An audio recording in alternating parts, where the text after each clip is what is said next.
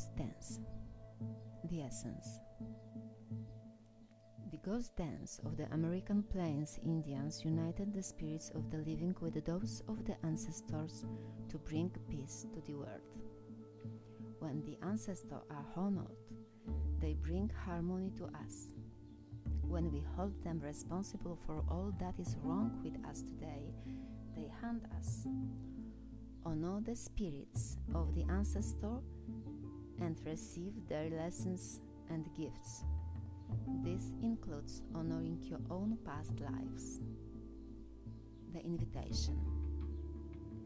The ancestors have a message of healing and a powerful medicine to offer you. Create a sacred moment at your altar, light a candle to them, and let their wisdom infuse you. At this stage in your life, you are done repeating their tragic stories. Step into the abundance that is offered to you. Receive the gifts of those that have come before you and write a new story for your life.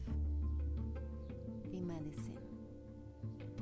If you are trapped in a vicious cycle of nostalgia, mourning a lost youth